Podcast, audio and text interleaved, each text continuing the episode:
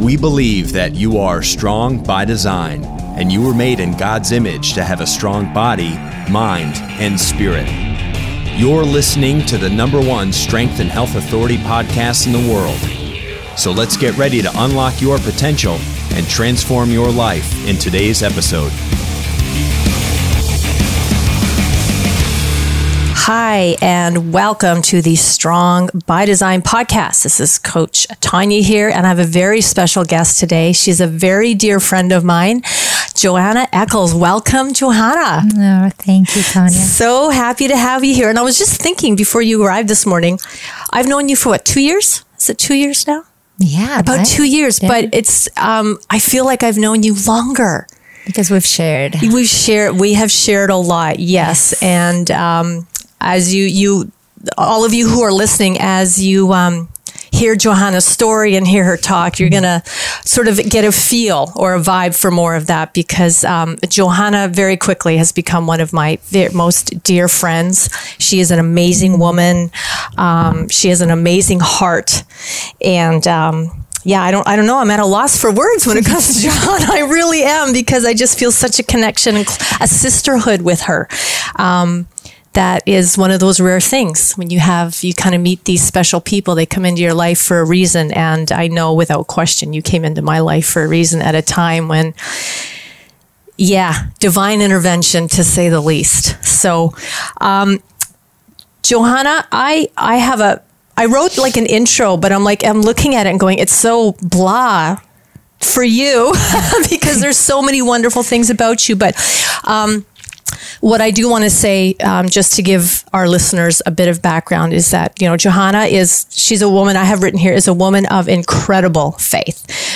Johanna, together with her husband, Ron, they have Roar. And that's how I was first introduced and got to know you and Ron.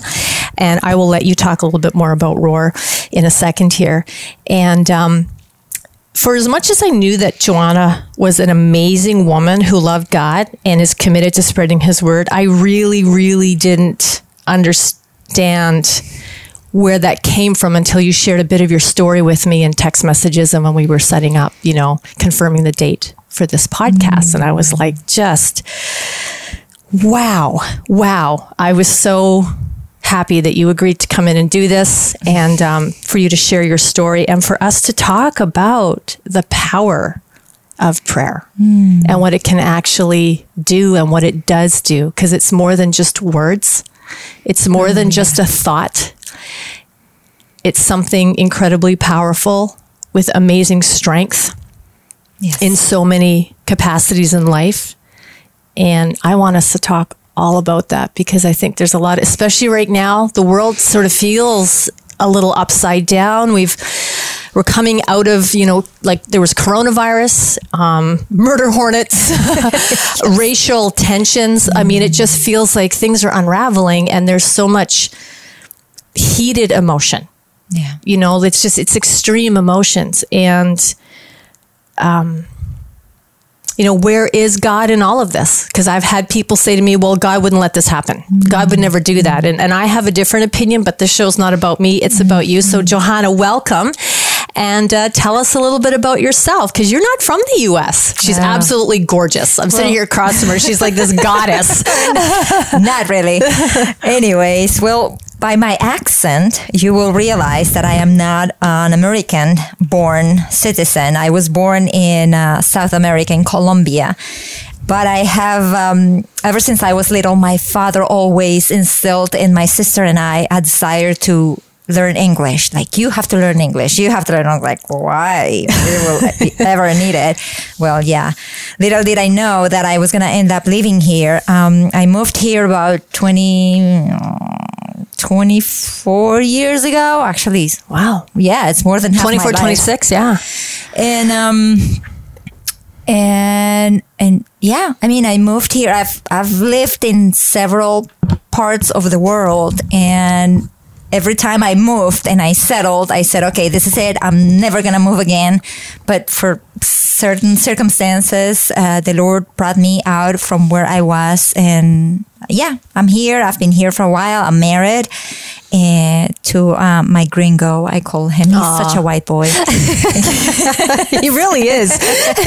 He really is. But I love him dearly. And yes, and the funny thing that you said, this podcast is not about you, but about me. But really, it isn't about me either. It is about God. And we were talking before the podcast started that we, as women, we feel uncomfortable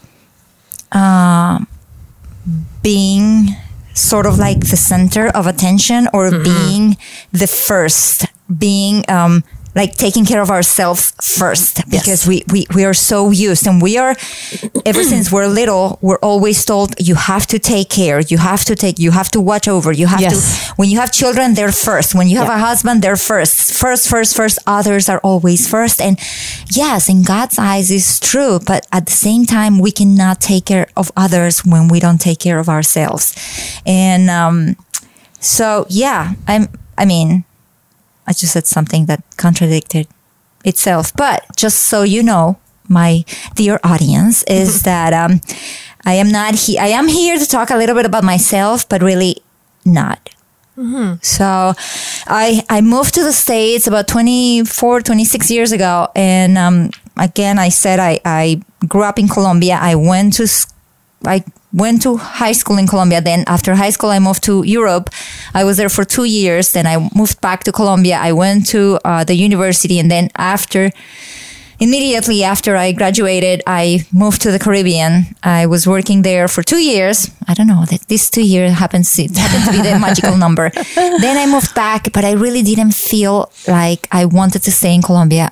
Colombia has suffered a lot of turmoil in regards to the drug cartels and the guerrilla movements. So I did not, and there is this mentality in Colombia that they settle. And yeah, no.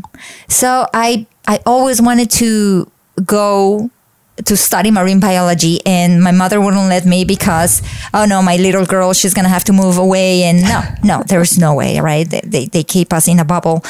So I moved to the States, and I moved to the Pennsylvania, to Philadelphia area, because I had family there, but I worked there, and I applied to school. And when I was accepted to school, I was within a month to move. I met the husband to be.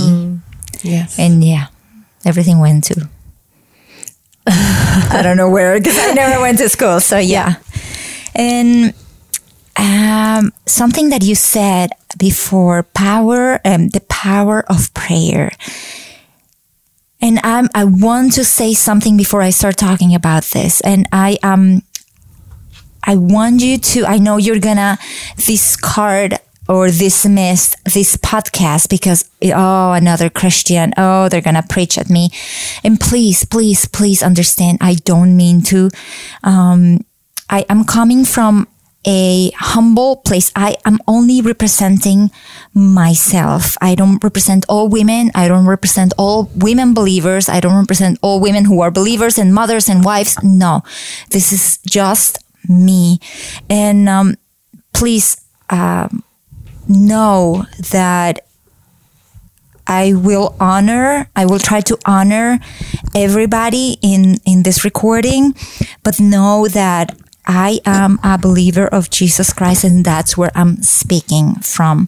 I call this prayer. You may call it meditation. You may call it quiet times, whatever. Wherever you're at, know that you might actually learn something from the words that I'm about to speak. So please do not disregard the few minutes that we have ahead. And if within the next 10 or 15 minutes, you just definitely don't want to listen, then just click it off. But just give me a few minutes as an opportunity to speak to your heart, if that is the case. Awesome. Well, I think we can do that. Thank you so much for listening to the Strong by Design podcast. If you find our show helpful in any way, please let us know by leaving a 5-star review on iTunes. Go to strongbydesignpodcast.com. Your review will help us reach more listeners and continue to change lives. Let's get back to the show. Now, when we were going back and forth, just talking about, the podcast, you coming in and what would we talk about, what, some of the things that I wanted to touch on and that you were comfortable talking about and sharing with us, you did tell me that you grew up in a Catholic household. That's right. Yeah. And I when I read that, I was, how do I say this without sounding like I'm stereotyping? I grew up going to United Church. Mm-hmm. Okay. And then when I went to university, I went to a Catholic university, very Catholic university on the East Coast of Canada. So some very traditional Catholic values. Mm-hmm. And those were the years of my life that I call it now church shopping or faith shopping. Mm-hmm. Cause I really felt like I needed to belong to something that had a title, that had a label. Mm-hmm. And what I saw in my friends and the group of people that I was surrounded by was this, like, then I called it faith, but like this, now I kind of see it as like this obedience, this loyalty to that Catholic faith, mm-hmm. or their Protestant faith or their, and mm-hmm. I had a lot of respect for that and how the families shared their, their traditions and the rituals and the ceremony, mm-hmm. and all of that. So, I tried to force myself, mm-hmm. to okay, I'm going to start going to the Catholic Church. I'm going to go for 3 months. I'm going to sing in the choir. I'm going to teach Sunday school. I'm going to do all these things. And then I'm going to feel this magic. It's going to just click and happen.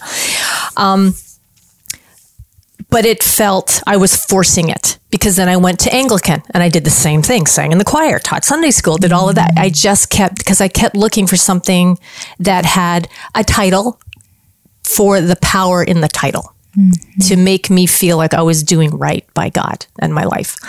And when you said that you grew up in a Catholic household, I thought, wow, because from the first minute I met you, the feeling I got was just incredible spirituality, like this incredible spiritual faith and belief. I didn't feel the need to label you. I just could feel all of that from you. And I was like, that's what I was shopping for, but I was so in my science head trying to I guess I have to get, one church, you have to get on your knees to pray, or you there were certain rules, mm-hmm. and I was trying to follow the rules so that I would get it right. And when I met you and Ron, I realized I didn't really have to follow the rules, because what was in my heart was in my heart, mm-hmm. and what I believed, I believed. Yes. And I could just let that go and just be in that presence. So good. So what was it like growing up in the Catholic household? Because that's, you're kind of, that's not how you are now. I mean, you have an amazing relationship with God, but you don't call yourself Catholic. Mm-hmm. And when I'm around you, it's not like this very, what I remember as following the rules, mm-hmm. kind of Catholic, if you know what I mean. Absolutely. Okay, so to my Catholic friends out there, mm-hmm. I just want to say I love you and thank you, because mm-hmm. the Catholic Church did give me a foundation. Yeah, same. And showed me, yes, and this is the church that I went to in Colombia, in Bogota, where I'm from, was called a Catholic church, and they showed me that the Catholic religion is a lot of rules, that you have to do this in order to, right? You have, if you do this, God is going to be happy. God is going to forgive you. God is going to do this.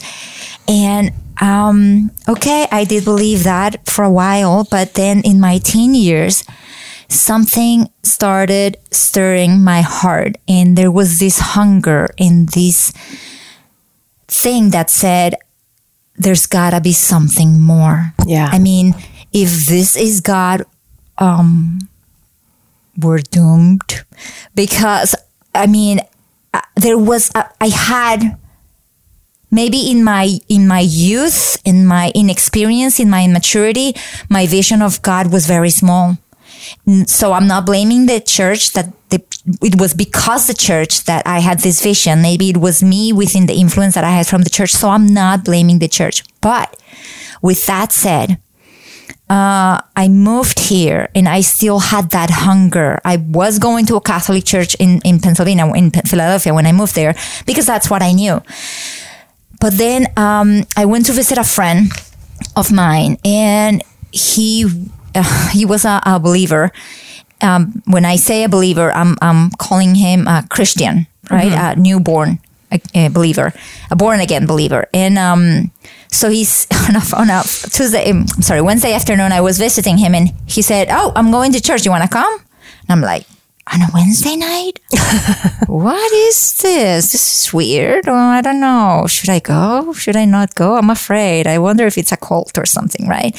So I ended up going with him, and I can tell you that I walked in the church. I remember setting my stuff on the chair, and that is all I remember. And I woke up, and I was on the floor, and I was bawling. Like, I was crying my guts out. And I just thought, I obviously had passed out, but I really don't remember anything. Mm. All I remember is that when I woke up, it was like this warm blanket was covering me. And I was seeing everything so differently. And I know it may sound cliche to you hearing out there, but trust me when I tell you that when the Spirit meets you, boom, that is, and I didn't know it was the Spirit because I didn't know. Like, hello, yeah, I knew the Holy Spirit, but I didn't know it actually came upon you in that force, in that strength. So I didn't know what had happened to me. I talked to my friend, and he was smiling. He was happy. He was saying, "Yeah, well, that was the Holy Spirit." And I'm like, "What are you talking about? The Holy Ghost, right?" Because that's how we call it in Catholic Church. And he was like, "Well, it is not a ghost. It is the strength. It is the presence of God upon you, in you, and through you. And you're never going to get away from it." And I didn't want to get away from it because I just felt immensely full and at peace and not happy, in a joyful, very, very full of joy, very full. I just felt very full. So from then on, I went on a quest because I didn't know where to go for church. I didn't know. So I ended up going back to the Catholic Church, but I felt again even more uncomfortable now. And that's when I met my husband, and he was a believer. So when I started going to church with him, what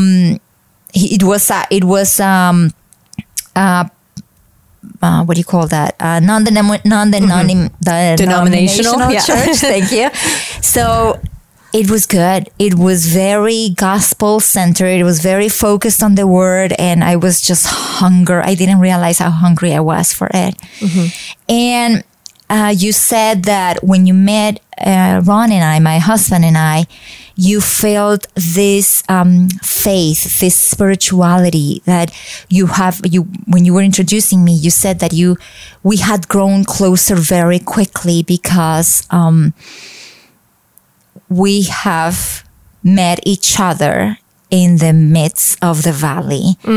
And I have walked some valleys with you. And the funny thing is that I think what you call spirituality is the presence, right? You mentioned the presence of God. And the interesting thing is that I haven't reached anything by any point, any level of perfection or anything like that. But the only way that the Lord is tangible and so alive in me and through me is because I have walked myself some deep and dark valleys. But at the end, I have realized that the deeper and darker the valley was, there was only one. When I came to the end of myself, there was only one spot for me to look, and that was up. And he was there waiting with arms wide open, and he was just calling my name, saying, "Johanna, come. I've been waiting so long for you." Like, I had received the Spirit years before, but I didn't come to know his presence until like about maybe I'm going to say 10 years ago, because I didn't realize. I thought like you, I thought it was do things and then you get this, do that and then you get this. And I had brought that with me from the Catholic Church. And because when I received the Spirit, there was no one to guide me. So I sort of went back to my old ways, even though I was going to a newer church. It was, my heart hadn't changed, right? I was still in that place where you had to perform to receive a result. And instead of just surrender and welcoming and seek him and say, Father, I need you. And he reveals himself in ways that we don't even know. So, I mean, there is a Psalm 23 that says, even though I walk through the valley of the shadow of death, I will fear no evil, for you are with me. You are walking every step of that valley with me. And when I realized that, it was, and that has not been the only valley that I have walked, but every valley gets a lot easier to walk because I know now that I'm not alone. Thank you so much for listening to the Strong by Design podcast. If you're enjoying today's show, please subscribe so you don't miss any future episodes. Go to strongbydesignpodcast.com. Let's get back to the show. What would you say to someone if they were sitting across from you and said, okay, that's a great story, and I believe you, but I don't believe that can happen for me. I don't know that I could ever feel that. Like I don't, someone that just says no, because we are such a tangible world, like things we can see and touch, that's so much easier to accept. When somebody comes and stands before you and says, I love you, and gives you a hug, well, that's something you feel it physically because that person is there. So what do you say to people that question, well, how, when there's nothing there to them, nothing there. And I had asked a question at one of the last Roar.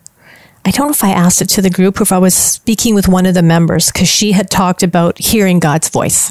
And a lot of people had talked about, praying in their prayers and then hearing God's voice. And I used to think this myself, because I would do that and I'd be like waiting and listening for something. Even if a book fell off, it's just waiting to hear something. So how do you sit with someone and be there with them in a moment and reassuring them that God is there and he is hearing and he's answering when they're waiting to hear something that they can't hear or think they're not hearing? Wow. Okay, sure. So that is a powerful question. Okay. So, I mean, there are many things in that question. And one is, if God reveals himself in many ways, in many, many, many ways. And he speaks to us. I mean, when you say that we are so used to a tangible world. I mean, when you go out there and you see the sky and you see a friggin' tree in your front yard, that is God. I mean, that tree started from a seed, and that seed started to be planted in a soil that was full of the things that seed needed. And I mean, creation sings and proclaims the name of God in screams, like it really screams it out. And if we want to Okay, so because we are so used to this world, we may not be able, we may not have our eyes open and our hearts open and our ears open to what God is saying. So when you're praying and you're really desperate and you're really frustrated and you need to hear him, trust me, he's hearing you. He may or may not decide to answer right then and there, but he is doing something in your life, whether you hear him or not. Mm-hmm. I know it's not easy to believe that, because we don't get to see him. We don't get to see him like a little ant working. Mm-hmm. But when we pray for, I'm married into 5 children, and 4 of them, although they were brought up in the faith, 4 of them are walking away. They're prodigals right now. And we pray, my husband and I pray for them every day. We don't see the changes that are going on in their hearts. We don't see the changes in their mind, in their lives. We don't see them receiving. We don't see them desiring the presence of the Lord. But that doesn't mean that God is not doing something, and we have that belief. I mean, you have to have a belief that God is not there at your beck and call. And when you have forgotten all your life about him, all of a sudden you have a problem with a business partner, and you go to him and you pray to him, I need resolution for this. Well, I mean, he is not an ATM machine that you click on a code and you expect for an answer to come out. That is not God. For God, you have to come from the heart.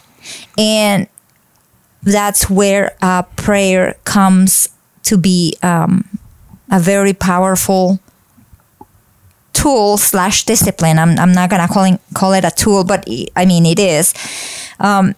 Because if we are willing to surrender, I came up with this thing last week. When we render our petitions, when we render our requests, right? Surrender the result. So we ask him, and we say, okay, I'm going to set that example that I just spoke about. I said, I need help with this business partner. I need help with this, with my husband, with my wife. I need help with my children. This is not a moment for you to give instructions to God, the God of the universe, of what to do. I need you to do this, and this, because that's what I think. Right. It's the best result that I can expect. No. I mean, you really are talking to the creator of galaxies, the immense of the universe, the creator of ants. Mm-hmm. I mean, it goes from so big and so little, and then right in between is the human being, and we are the delight of his soul.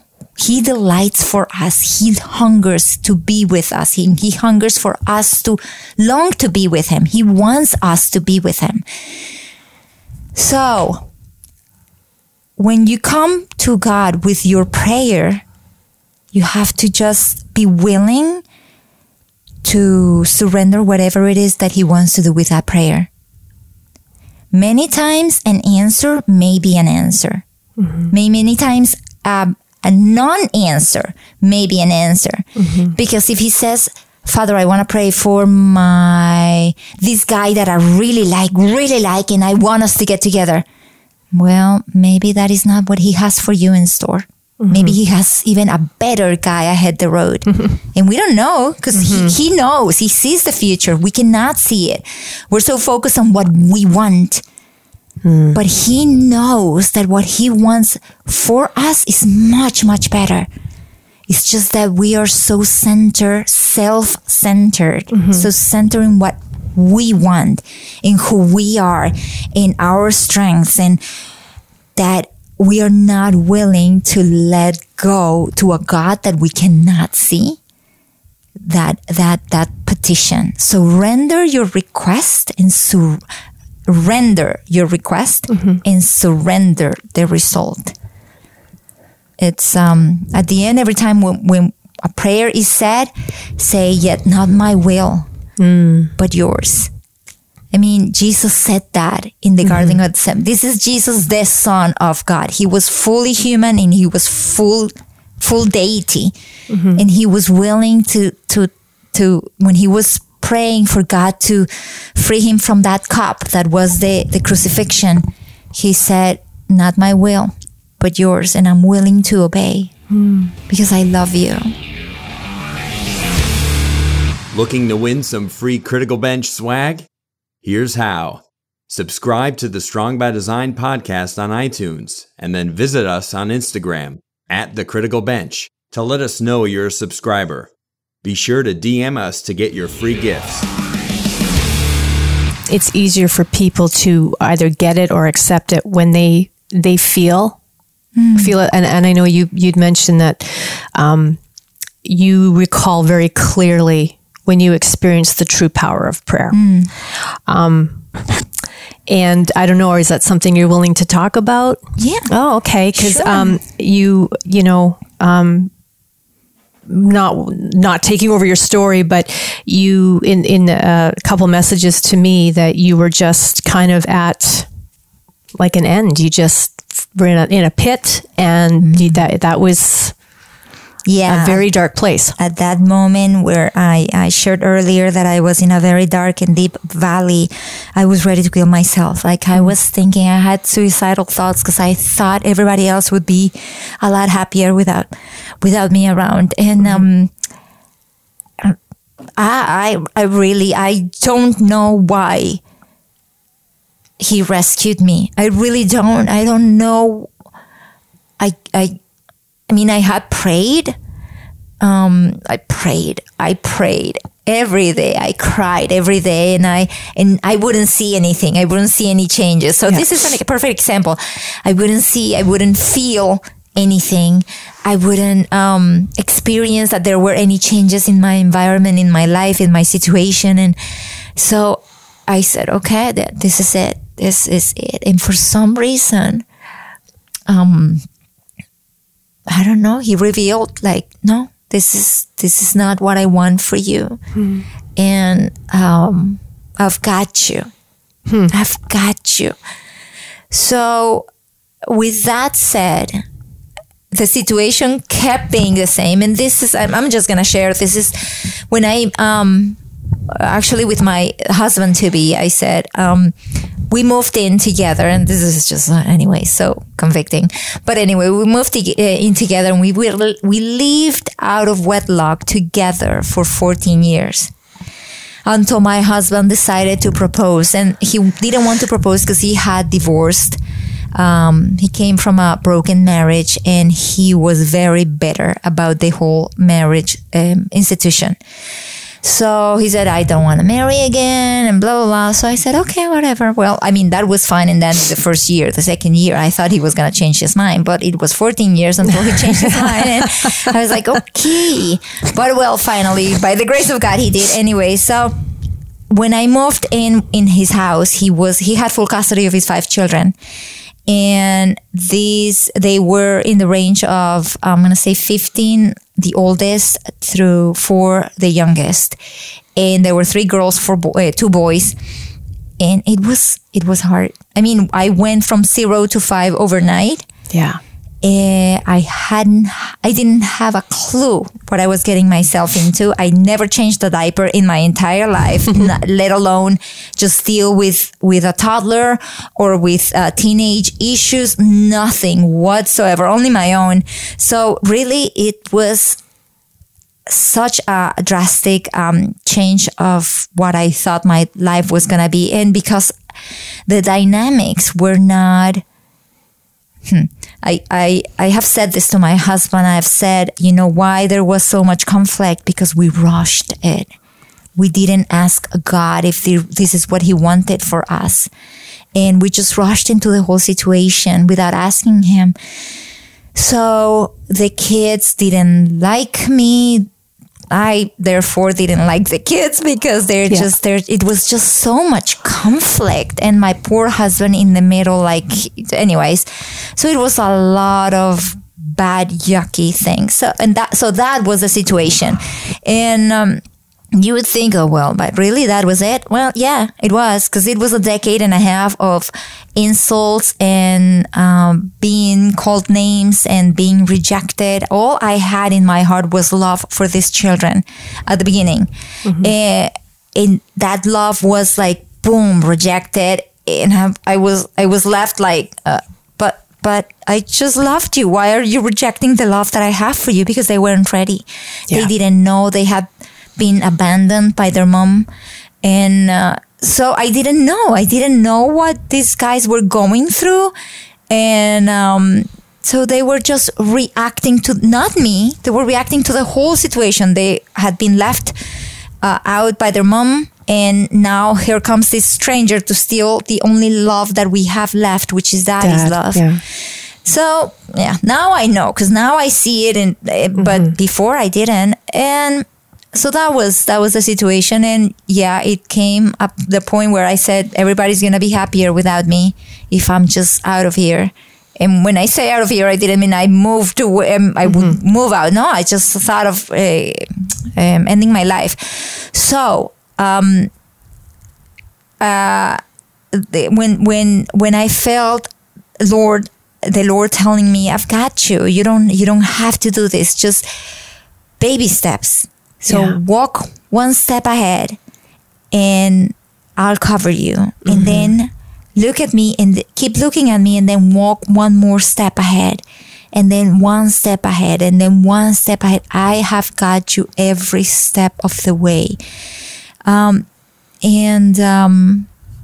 So step by step, I'm going to tell you right now, this is 2 to 10, about 7-8 years after, still there's conflict with the girls. Yeah. Still. Yeah. And it's sad, because I want to be their friend. I would want us to be able to go out and shopping, go for a cup of coffee and just talk. It is not, it's not there yet. It's not there yet, but it will hopefully at some point. Mm. So yeah, I mean, I prayed, I I didn't hear anything. I just felt that strength in me is telling me, oh, I've got you. You're okay. You don't have to kill yourself. You don't have to take your life. But that didn't mean that my situation changed immediately. Right. So I just knew that I had this bigger than anything strength supporting me. Mm-hmm. And I was not alone. So. Is that what you would call faith?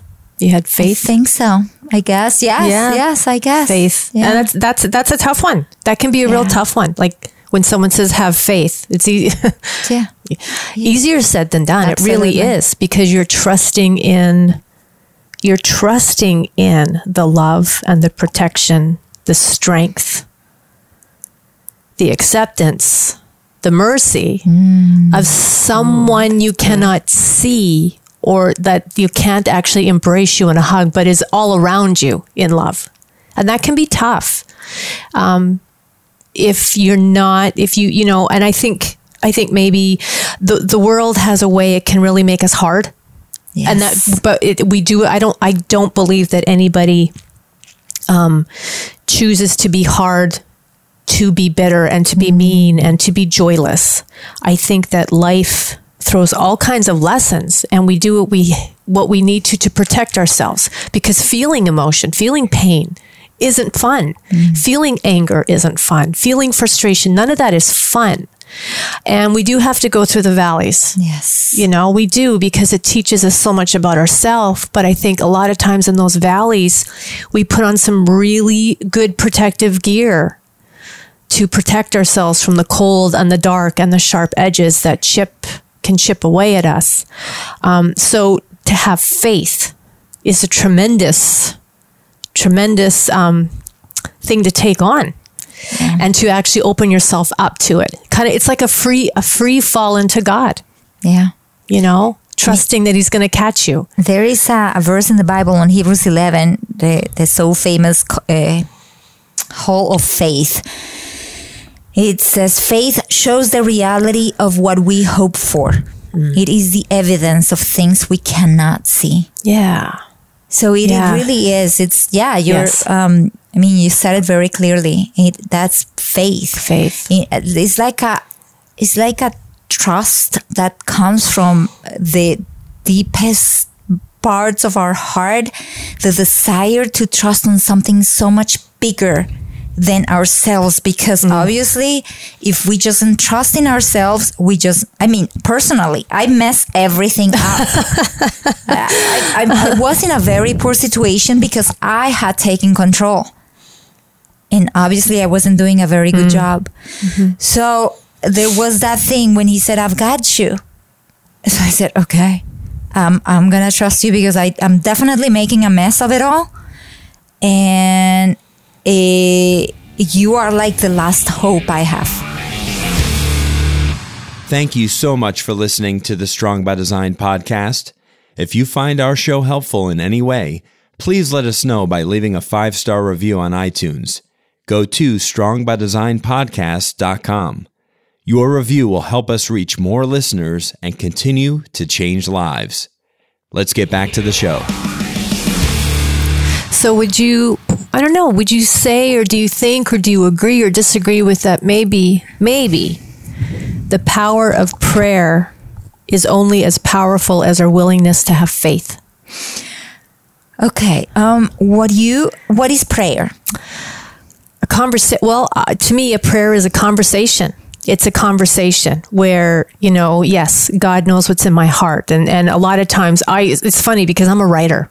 One of the things I'm really good at is words. I'm really good at words. And yet when I go to pray, it's like I can't say it clearly. It's like oftentimes I'll just say, what's in my heart. You know my thoughts. Help me, guide me, surround me with, your love. Like, I just need you to step in and take over, because I can't even speak what I'm feeling and what I need, but I know that That's what prayer is to me. Yeah. And just trusting, having faith. But I think if I didn't have faith, I could say those things, but it would be powerless. Mm. I don't know that I would connect with him. So when we talk about the power of prayer, I don't know how powerful. I mean, yes, I believe that prayer is incredibly powerful, but I also believe you have to be willing to give something of yourself, and that's a willingness to let go and have that faith. And that's where the power is. Because like you say, if you step in and you're having you're having that conversation with God, but you're kind of in control because I need this and this and this, then where is your faith? Mm-hmm. Because if you had faith, you wouldn't have to direct the conversation to what, the checkboxes.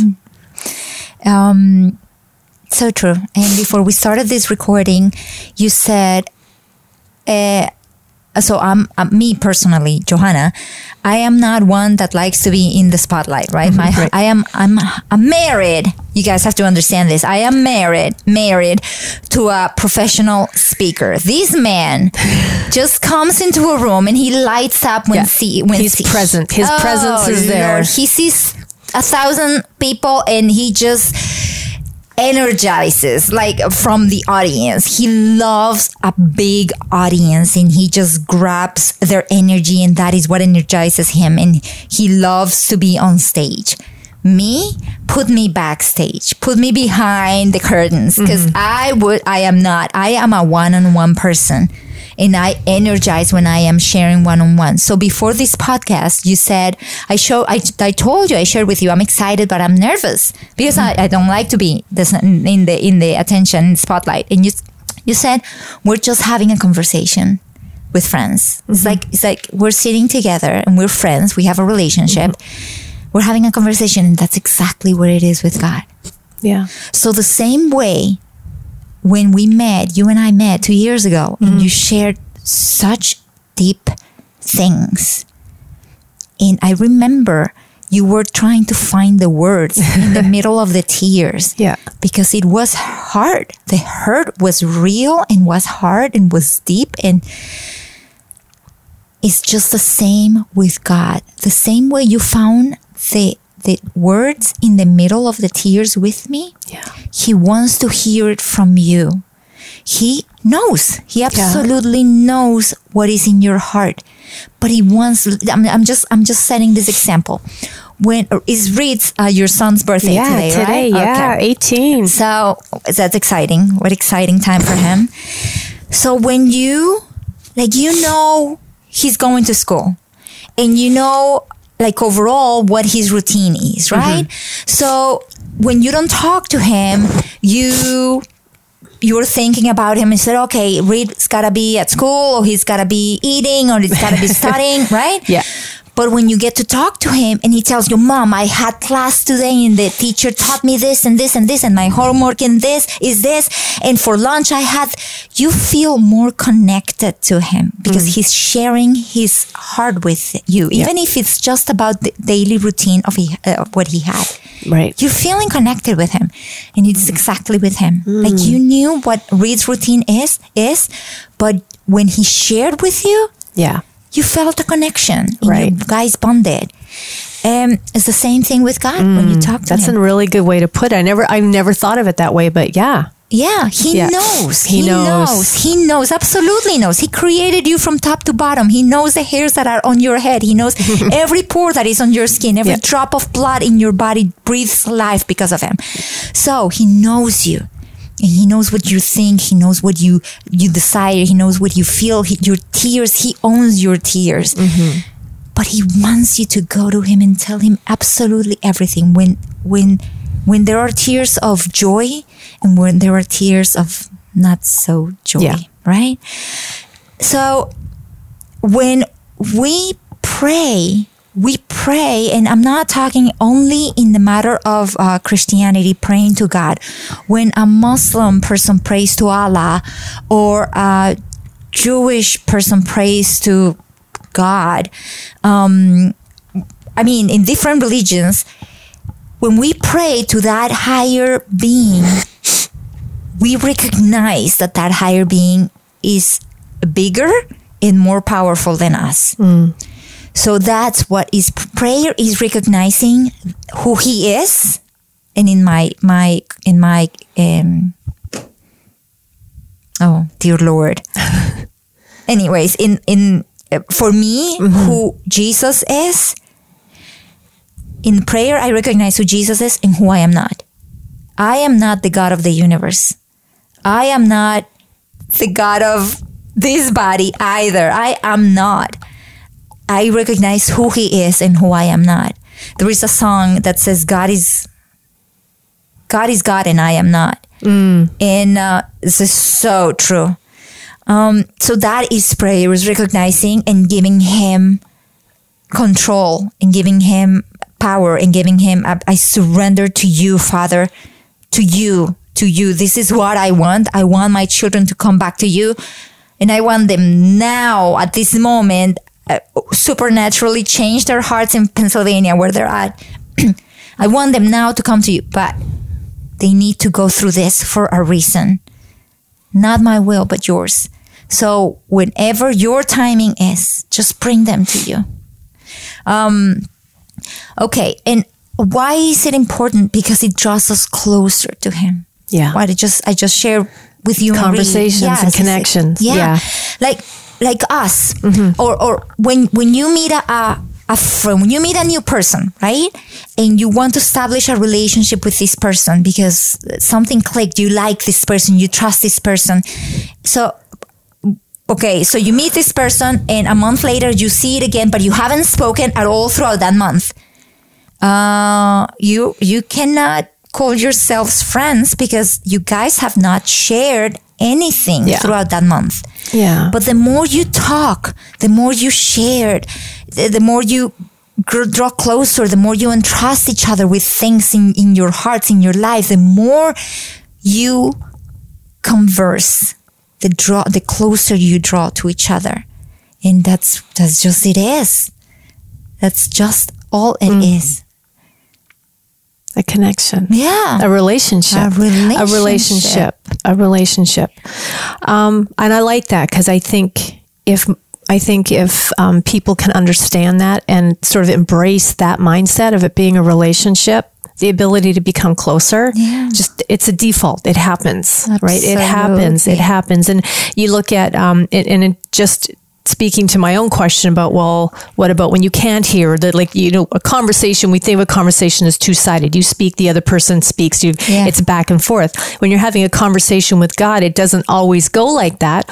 But how many of you listening out there have ever maybe sat bedside with someone who was dying or very sick, and you just talked with them, but they never responded, but you just had a conversation because they were there. And even though maybe medically someone told you they aren't there, something inside you believed different. Yeah. So, you know, it's a relationship with God. And if you can't, like any relationship, if you're not willing to invest, you probably aren't going to experience the benefit and the good that can bring into your life. Thank you so much for listening to the Strong by Design podcast. If you're enjoying today's show, please subscribe so you don't miss any future episodes. Go to strongbydesignpodcast.com. Let's get back to the show. This world is very noisy. Oh, there is a lot of noise. It's like living inside a beehive sometimes. Yes, there is a lot of noise. My gosh, I mean, constantly in front of our eyes, constantly in our devices, on TV, magazines, the news, I mean, other people, when we're driving, the radio. I mean, it's really ridiculous many times. And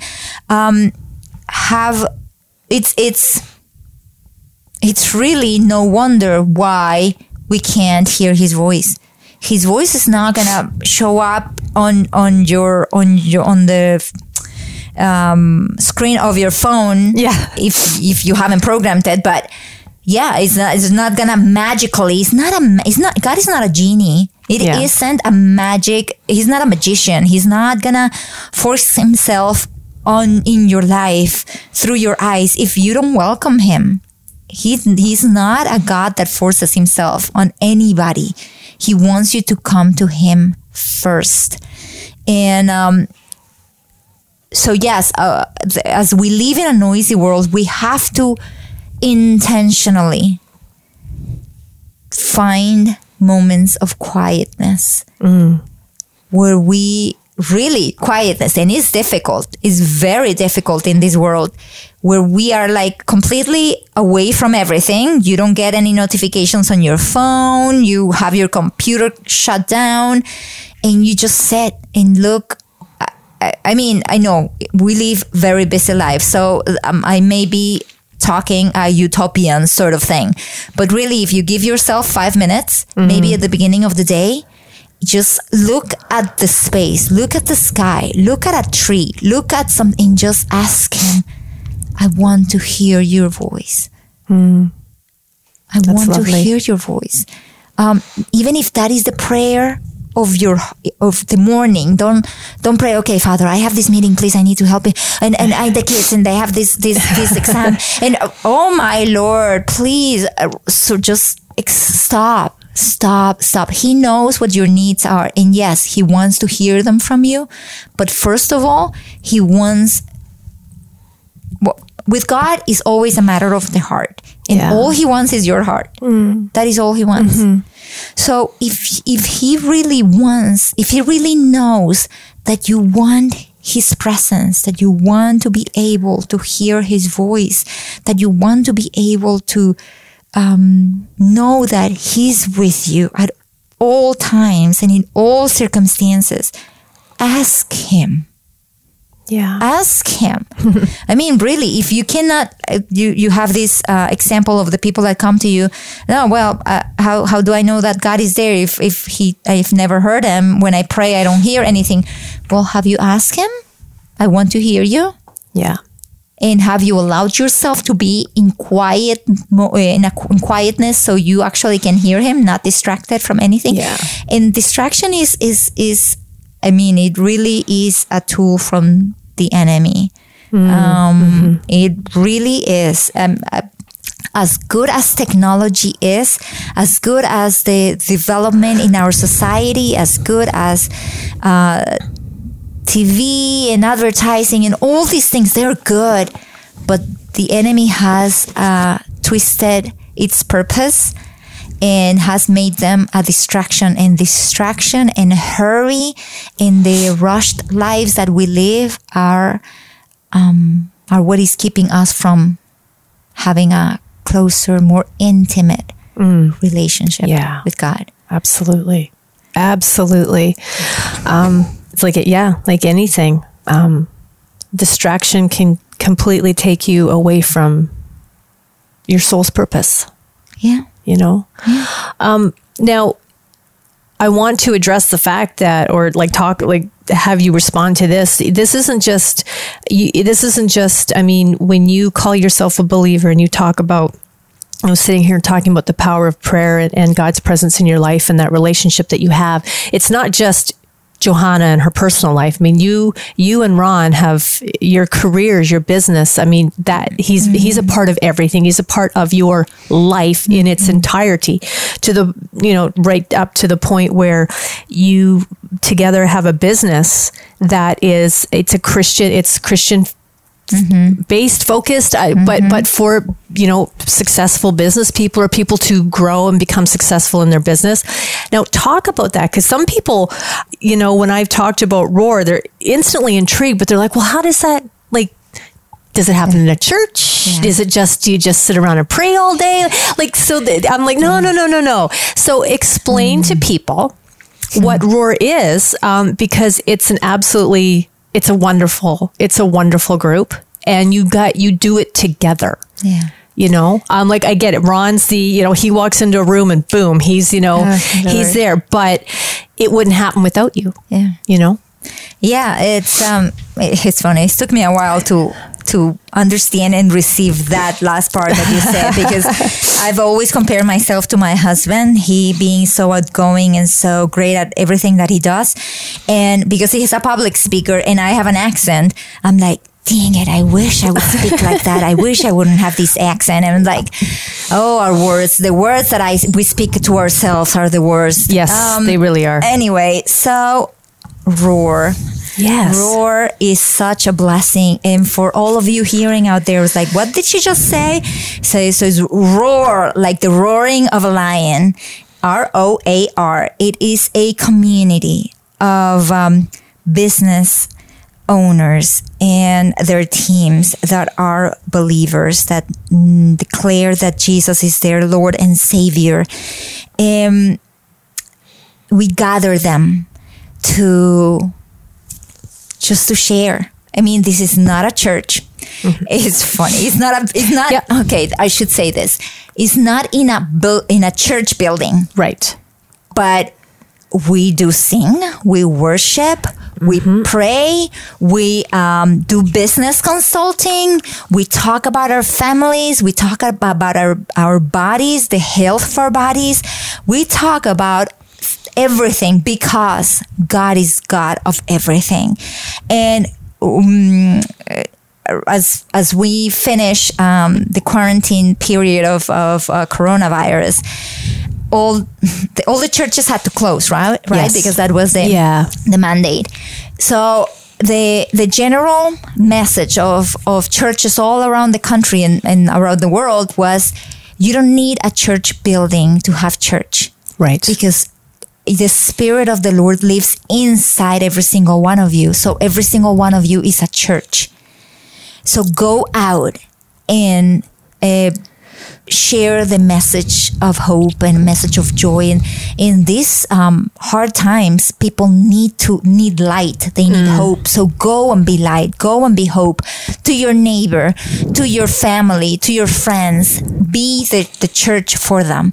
So we all together, we gather and we are church, and it's not a church building, but we just glorify God. And something that it's just, I know some with my husband and I are together 24/7, because we work from home, the two of us, and we do everything together. And so, yeah, I recognize that is not for everybody, but on the other hand, I have got to say that it's a joyful thing. It's not perfect. Mm-hmm. Far from perfect. We do have fights and arguments, and we bicker. It's like, oh, Lord Jesus, thank you. But but we have come to realize that our marriage is not just Ron and Johanna. It's a marriage of three, where God is the center.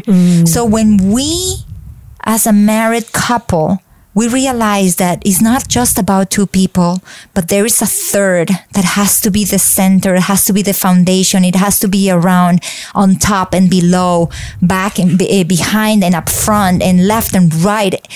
There is this core that is God, and it's Jesus. When you realize that, you stop performing for your husband or wife. You stop trying to find your fulfillment in their acceptance.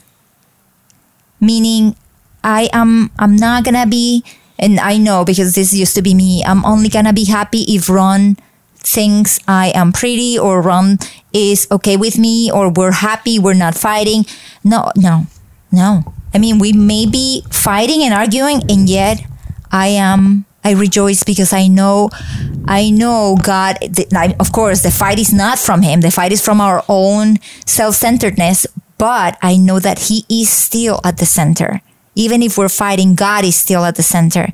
So I focus my attention on him. Not on Ron, not on me, because then everything goes berserk. And also, Ron and I have discovered that our lives are not our own, but our lives are to bring glory to him. So we are but instruments in his doing. And Roar was a vision that my husband received in his heart to gather people and together to, my husband is a business consultant as well. So to give them, to teach them in business, to equip them in their spiritual walk and their their health walk and their relational walk. So again, we don't come from a place of perfection because our marriage is not perfect. Our business is not fully successful 365 days a year. We are not the epitome of health. And so we come from a place of imperfection. We are sinners like everybody else. But because God is God, even in the midst of our sinfulness, we have realized that, okay, yeah, I'm imperfect, but God. It's funny because I call God the God of the big butts because there is this valley. Yeah, we walk through the valley of the shadow of death, but God shows up. Even if my marriage is crumbling, but God always shows up, and he just reveals himself a lot bigger than anything else. Looking to win some free Critical Bench swag? Here's how. Subscribe to the Strong by Design podcast on iTunes, and then visit us on Instagram @thecriticalbench to let us know you're a subscriber. Be sure to DM us to get your free gifts. Now, Roar, going back to Roar. Sorry, I went back on a tangent. Why is it called Roar? So, because... my husband, this is just so funny. My husband was watching the Discovery Channel once, and he was watching the big cat show, and they were showing lions and lionesses. And something that the narrator of the TV show said is that when a lion roars, it's when they are telling anybody who comes into their territory, I am here and you're not welcome. So we roar to tell the enemy, this is our land. This is our territory. And you, Satan, have no place here. You have no power here. You are nothing here because the God is the God of this place. The God is the God of this heart and this mind. And we together, when we gather at Roar, when two or more are gathered, our prayers, our incense that lift up and delights the God of the universe. So it's powerful when the saints gather, when the believers gather together and pray and worship and rejoice in God. It's and talk about business, it's all for His glory. We have shared several times at Roar lately that what is our purpose? To make disciples. Right, got a girl. She pays attention. So yes, it is. It is. When we gather in, first we used to gather at the Ramada, remember? Yes. In Tampa. And now we gather at the Portico in Tampa, downtown. And there is always something going on because people, we always pray for the place. We always pray for the environment, for the atmosphere of the building. It's not only about us. This, again, life is not about us. And when we gather about Roar, this is not about Ron and I. This is not even about those of us who gather for Roar. This is about for the unbelievers who are walking by the building. Right. And they may feel the presence. They may feel something supernatural that's going on, and that something that they're feeling might stir a desire in their hearts to look up and see someone bigger than themselves and want to pursue that in our case being God. So that is what Roar is. And for anybody listening that would like to contact to find out more about it, where can they go, or how can they find you and Ron online, or what? Tell us. Tell us where to go and find, because there's probably, if you're listening and you think this is something that sounds like it really resonates with you and is a good fit, you can reach out. And Ron will get back. So where can they find you? Absolutely. Thank you for that, because I always forget that plug. We gather 4 times a year, 2 days, 2 full days. And you can reach us, my husband or myself, email. My husband is Dr. D-R-R-O-N, Dr. Ron Eccles, E-C-C-L-E-S, Echo Charlie Charlie Lima Echo Sierra, at gmail.com. Now, he is upgrading all his website and his contact info. That is his main email, and he will receive emails on that. My email is Johanna Eccles, one word, Johanna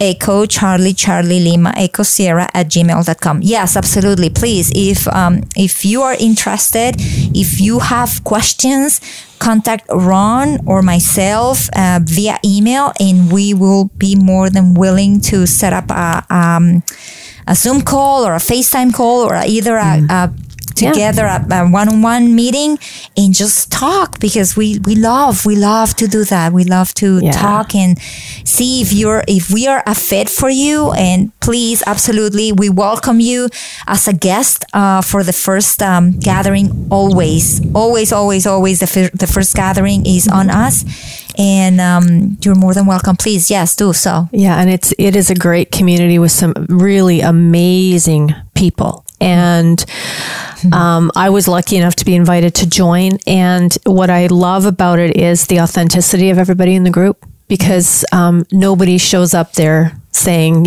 I showed up perfect. Mm. Everybody in that group has a story. And there's this openness and vulnerability about sharing that, the humanity among the members. It's just, you can feel so... good, comforted, welcomed, and just learning. I mean, like, the connections are amazing, because everybody's very real. Everybody shows up real and authentic, happily flawed, and always willing to share and learn. So it's just, I mean, if you're involved in business, if your connection and relationship with God matters and is important, and you want to know how to keep that while running your business and being successful, and in your marriage and with your family and your health and all of those things. This is a group this is a community that speaks to all of that. And it's a place to come and learn and share. Yes. So definitely those emails again. So that's Dr. Ron Eccles at gmail.com and Johanna Eccles at gmail.com. Mm-hmm. And they will get back to you. They will... get back to you. And something that I wanted to add, I'm sorry, I forgot. It started because as I shared, my husband and I are very different in personalities and in gifts. So he shines when he is doing his gifts, and I shine when I am centered on my gifts. So we are very different personalities. He's very type A, focused, goal-oriented. He's the typical business owner. Yes. Typical business owner. Yeah. Me, I am a B personality. I just flow by the whatever. Okay, now. Like, he is a big picture. I am the little ant that walks, that performs the little steps that need to get to the bigger picture. So we had a lot of conflict because he wanted me to understand where he was coming from, and I wanted him to understand where I was coming from. So we had conflict in our relationship at the beginning, not knowing that we were different, but we could find a center in God. Mm-hmm. So we realized that if we were going through those issues, many other couples were probably going through the same. So at Roar, the business owner gets to come with their spouse. Right. Yeah. And it's good because we get to value who the other person is. We get to realize we're not meant to be the same, and we are just get to honor the other person. And know that there is value in our differences. So it is. It's couples. It's couples there. It's wonderful. I mean, sometimes a spouse can't make it. I mean, there's kids, there's work conflicts and stuff, but no one's excluded. Everybody's valued. Everybody's valued. Johanna, I am so glad you came in today. That you were. I know when I first asked you, there was a little. I know you were a little nervous about it because you do like to be the person behind the curtain, you know. But you add so much value to Roar, and you've added so much value to my life that I wanted your voice to be heard on our podcast. So thank you so much for sharing. If again, if you have those emails, so Dr. Ron Eccles at gmail.com and Johanna Eccles at gmail.com if you're interested in finding out more about Roar. If you haven't done so already, please give us a review, give us a 5-star rating, and share this podcast with somebody that you love, that you know can get value from it. It's a wonderful story, and I think all of us need to sit in that quiet and just embrace the power of prayer. Yes. Probably more often, especially amongst what can feel, especially right now, like some very uncertain times. Absolutely. And one thing I wanted to add very quickly is that when you pray, I mean, you don't have to really be alone in a room and go on your knees and just say plethora of words that don't mean anything. You can be in a conference meeting and talk to yourself, talk to the spirit in you, and that could be a prayer. Just ask him for, maybe you're not understanding what the conference speaker is saying, so ask for wisdom. When you're driving, turn your car in a prayer room. Turn the radio off and just pray. Just pray. Pray for the road ahead. Pray for the person that is driving next to you. Pray for the place where you're going to. Pray for your home. When you're folding laundry, pray for your children. Pray for your husband. Pray for their relationship with God. When you are, I don't know, everywhere. I mean, the Bible does tell us to pray at all times and in all circumstances. So really, there are many places and opportunities to pray. When you're waiting for your coffee, pray for the cashier, pray for the person ahead, pray for the person the people behind the counter, and just draw closer to him, because he just longs for you. Longs That's all he wants. He wants to draw close to you. Really. And there you go. It's the power of prayer. Thank you so much, Johanna, for being here. Thank you, sweetheart. It's a pleasure, guys. Yes. Take care, everybody, and we'll be talking soon. Thank you so much for listening to the Strong by Design podcast. If you found value in today's episode, please subscribe so that more people can find out about our show. Plus, you don't want to miss any future episodes with the amazing guests and topics we have lined up for you.